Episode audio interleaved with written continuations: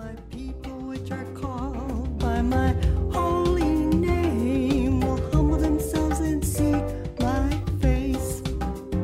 If they pray, if they pray, if they pray and seek my face, I will hear, I will hear. Welcome to Worship in the Word. Today we're turning to Psalms 51, Psalm of David. Uh, it's the Psalm of the Baal Teshuvah. Go ahead. Have mercy upon me, O God, according to thy loving kindness, according unto the multitude of thy tender mercies. Blot out my transgressions. Wash me. This is, let me comment here. This is uh, a reference that uh, David is referring to Isaiah chapter 43, 25. And um, he's pleading for forgiveness. And uh, I mentioned that this is the psalm of the Baal Teshuvah. Uh, for those of you that haven't uh, heard what a Baal Teshuvah is, it's a sinner uh, who has turned his life over to God and is returning to God and seeking uh, healing from God and uh, working through those issues of his life that have troubled him, uh, either things that uh, people had done to him or things that he had done to others, uh, sins. Uh, Jesus called them mountains. Uh, he said, We'll be able to take, uh, speak to those mountains and cast them out into the sea. He wasn't talking about a physical mountain, he was talking about the spiritual mountain that's in your life uh, today. Now, um, if I were sitting with you and and perhaps you had confidence in me as a pastor, you you may want to relate some of these things, maybe not, but I know that that uh, there are things in in your life that you would like to remove the memory of. Uh, sometimes you wake up in the morning think about thinking about it, and you go to bed thinking about it. It's, it's um, it has a stronghold on your life, um, and we can work our way through those things. But this, the Baal Teshuvah, um, when he overcomes a certain thing, it's as if he's he's created a commandment of God and he's overcome, he's obeyed that commandment, and then he um, is able to move on to others. It's a it's a way of purification. Uh, it's it's the path. It's the narrow path that Jesus talked about. Uh, he said, "Take up your cross and follow me." And uh, so here we are. Go ahead. Wash me thoroughly from mine iniquity and cleanse me from my sin. Okay. Iniquity. That's that's a type of sin. It's it's it's it's. Um, uh, I call it stinking thinking. You know, we we're into uh, things that our thought patterns are not purified. They're they're unclean. And David's saying, "Lord, please clean cleanse my mind of of, of this iniquity." Go ahead. For I acknowledge my transgressions, and my sin is ever before me. Okay, here you go. He's acknowledging, uh, Baal Teshuvah acknowledges their sin. Now, uh, I want to speak back to what Jesus had to say. Jesus said, I didn't come to save the righteous, but sinners. Now, he would have been uh, speaking of uh, uh, sinners would would be the ones that acknowledge their sins. Uh, he, he used a, a metaphor, uh, parable, a teaching of the two men in the temple, how the one wa- claimed to be righteous, and uh, he the Bible says that he trusted in himself, and this is the key factor. If we trust in ourselves, uh, we can't become truly righteous with God. Uh, the Bible says that there's a way that seemeth right unto man, but the end thereof is death. Um, left to our own ways, we're going to destroy ourselves. That's just the way it is. And uh, I don't care how brilliant you are, you may have one of the highest IQs, but um, left left to your own planning, if God isn't in the middle of it, it's going to be a destructive plan, both for you and for others around you. If you have a family, they're going to be a part of that. But um, if we can turn the things over to God, uh, but part of it is recognizing anyway that uh, that uh, speaking of that metaphor in the temple and this one uh, fellow said, oh, I'm, I'm, I'm, thankful I tithe to God. I give my money faithful. I live for God and everything. And he said, uh, and I'm not like that guy over there. Um, the guy over there was standing there beating his breast, crying out to God, say, God, I am a sinner, help me. And uh, Jesus said, that one that beat his breast and cried out to God, that guy went away uh, in righteousness. That was that's the righteous thing, and so David is is confessing his sin. That's there's a contrition there. That's all part of repentance, uh, and uh, but we're going deeper into this, deeper than just an initial act of contrition and confession, into a lifestyle that incorporates uh, bringing any anything that is troubling, ever, anything that is contrary to the will of God in our life, we bring it to Him, and He helps us to expunge it. And we see in the life of people like Peter that he started out weak and unstable, a liar, and different things, but uh, as he went along, he became more powerful, stronger in the Word stronger in the spirit. And then ultimately, he had such great anointing that he, he raised Dorcas from the dead. And the Bible says that people wanted to stand out and get in his shadow because they felt being even close to him uh, was was a powerful healing element. So just a, it's just an example.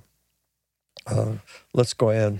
Against thee, Thee only have I sinned, sinned and done this evil in thy sight, that thou mightest be justified when thou speakest, and be clear when thou judgest. Behold, I was shapen in iniquity, and in sin did my mother conceive me. Okay, so we know uh, from the fall of Adam and Eve that that there is a curse that rests upon the land uh, the rest upon the soil. And we are created out of the dust of the earth, the Bible says. So we come into the world uh, with that element. But uh, the Spirit of God is a mitigating element that can work on us. Uh, the Bible says that the Word of God is like a two edged sword, it goes in, cutting in and cutting, coming out. It can separate the soul and the spirit, and it even goes down into the the uh, the marrow of the bones. Well, the marrow of the bones is where the life force is built in the blood, so it it can it can operate on our DNA. It can it can um, help to purify us. Ultimately, when we pass from this life and, and we become uh, a, simply a spiritual uh, soul, uh, that uh, we're, we we have a purif- we'll have a purified heavenly body at that time. Uh, this is if we're living in Christ, we're we're we're obeying the Word of God, and and this, the Spirit of God is in us. And um, uh, but uh, for now, we're we're in imperfect vessels, uh, but uh, we serve a perfect God, and if we're linked with Him, He can carry us through. Praise God. Go ahead. Behold, thou desirest truth in the inward parts, and in the hidden part that thou make me to know wisdom. Purge me with hyssop, and I shall be clean. Wash me, and I shall be whiter than snow. Okay. So he's saying he wants to be purified all the way to the depths of his soul, to the. Um, um, M. Scott Peck, the Christian psychiatrist, said that we have uh, 10% conscious life and 90% unconscious life. And that, that unconscious thing, uh, I, I, wrote an article one time called Who's in Control, the rider or the elephant? Uh, and the, uh, the rider is our conscious mind, and the elephant is the unconscious mind. And uh, so oftentimes we do things or we say things we wonder well where did that come from why did i do that why did i say that and even apostle paul said you know I, I, the things i wanted to do i did the other things and i, I didn't want to do uh, it just uh, he said I, i'm just so frustrated that i i can't do what i want to do and i'm doing what i don't want to do and and who can save me and he said the anointed presence of jesus christ in my life that's what can save me. So we can we can have spiritual surgery take place uh, on a permanent basis. We can be connected with God. We can return to God, and He can work on all these things. No matter what you've done, no matter what you haven't done, no matter what your age is, uh, you have to be an age of accountability. But um, you can still be used of God in an older age. Praise God. Go ahead. Make me to hear joy and gladness, gladness, that the bones which thou hast broken may rejoice. Hide thy face from my sins and blot out all mine iniquities. Create in me a clean heart, O God, and renew a right spirit within me. Okay. This is a real powerful. I, I love this uh, particular verse. God, create in me a clean heart and renew in me a right spirit. Whenever I things happen and, and things may go bad and people do things and say things, uh, yeah, you get into things, stinking thinking. And, and our prayer is, God, remove me from that. Help me to be forgiving. Help me to be kind um, help create in me a right spirit. Mm-hmm. And, and when we have that, it's recognizable to us. We feel better about ourselves. We have the joy of the Lord. Others recognize, hey, why, why are you so happy? Everything is so bad around. How can you be happy? Well, there is a way to be happy even when we're in uh, untenable circumstances, uh, we we can have the love of God. We can have a clean heart. We can ask Him for these things, and He'll provide us, and we'll be light to the world. He said, "You're you're you're a light." He said, "I am the light of the world," but He said, "You too are the light, and you can't put a bushel on it. You got to let it shine." Uh, there's a little children's song, "Let it shine, let it shine." Uh, don't put it under a bushel. Uh, but um, anyway, go ahead. Cast me not away from thy uh, presence, and take not thy Holy Spirit from me. Okay, don't don't cast me away, Lord. And and, and God is is merciful. Anyone that wants to come to Him and they're serious, He won't turn you away. Believe me. He will not turn. He, he's a God of mercy and grace. He'll take you back. Uh, maybe you served God for a while and somebody offended you. You left God, or, or maybe you don't feel worthy. Uh, doesn't matter. Doesn't matter. Uh, he, he can, he'll take you in and, and he'll restore you and he'll put you to use because because we're building a we're building a labor force here. Uh, he said his one prayer was pray for the laborers in the harvest. We're we're near the end times, folks, and and uh, he says the the fields are white unto harvest. There's millions of people that that want to have a closeness. They want to be reconnected. They they they don't know how to express it, but what they want is a reconnection to the God that created them. Go ahead. Restore unto me the joy of my salvation, and uphold the uh, with thy free spirit. Then will I teach transgressors thy ways, and sinners shall be converted unto thee. Okay, here's here's the key thing. Once you come to teshuva, uh, Jesus said, "This is the way it happens. When when one sinner comes into teshuva and is serious and is and is beginning to work this plan, he says, all heaven rejoices.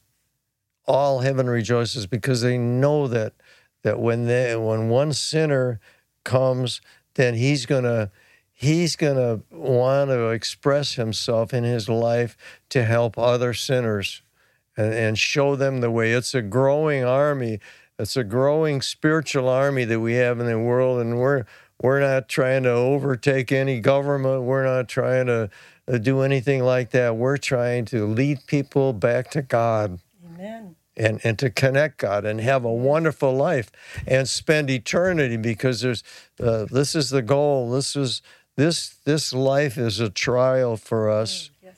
and and uh, it's how we respond to this trial uh, is going to be the consequence um, of uh, how we spend eternity. Okay. Deliver me from blood guiltness, O God, thou God of my salvation, and my tongue shall sing aloud of thy righteousness. O Lord, open thou my lips, and my mouth shall slew forth thy praise. For thou desireth not sacrifice, else would I give it. Thou delightest not in burnt offerings. Okay, he mentions mentions blood guilt. Um, David was guilty of killing Uriah the Hittite, the husband of Bathsheba, when he stole Bathsheba from a righteous man. So David had blood guilt, um, and uh, I believe that that is the blood guilt that kept him from building the temple, not the battles that he fought, um, because they were ordained of God. But he had blood guilt. Uh, but and you may say, well, I don't, I've never killed anybody. Jesus said, um, if you hate somebody, he said, uh, it's as if you killed them. It's as if it's the same thing mentally, spiritually. You committed murder against that person, and maybe you still have hatred for a person. So, forgiveness is part of uh, the Baal Teshuvah. Okay, let's finish up here. We got a couple more verses. The sacrifices of God are a broken spirit and a broken um, and a contrite heart. O God, thou wilt not despise. Do good in thy good pleasure uh, unto Zion. Build thou the walls of Jerusalem. Then shalt thou be pleased with the sacrifices of righteousness, with burnt offering and whole burnt offering. Then shall they offer bullocks upon thine altar. Okay. So um, he's saying that the kind of sacrifices that God wants is a broken spirit and a contrite heart. That means we're we're we're we recognize that we're broken, we're broken vessels, and we're sorry of the things that we've done. And uh, in the old times, when when a person had a had a, a, little sin, they would give a little offering. But when they had a big sin, they would bring in a big bullock. so he's waiting for you to bring in your big bullock of sacrifice and offering for all the sins you got. You got a whole. And I'm not sitting in judgment because I had to bring in a big bullock. And uh, so, but it's a metaphorical language about even when you got a big, a lot of sins in your life, he still wants, he's waiting for you Amen. to come to him and turn, turn around and give your life to him and uh, take up your cross, follow him, and uh, join us. It's a wonderful journey. God bless you for coming and, and uh, being with us today.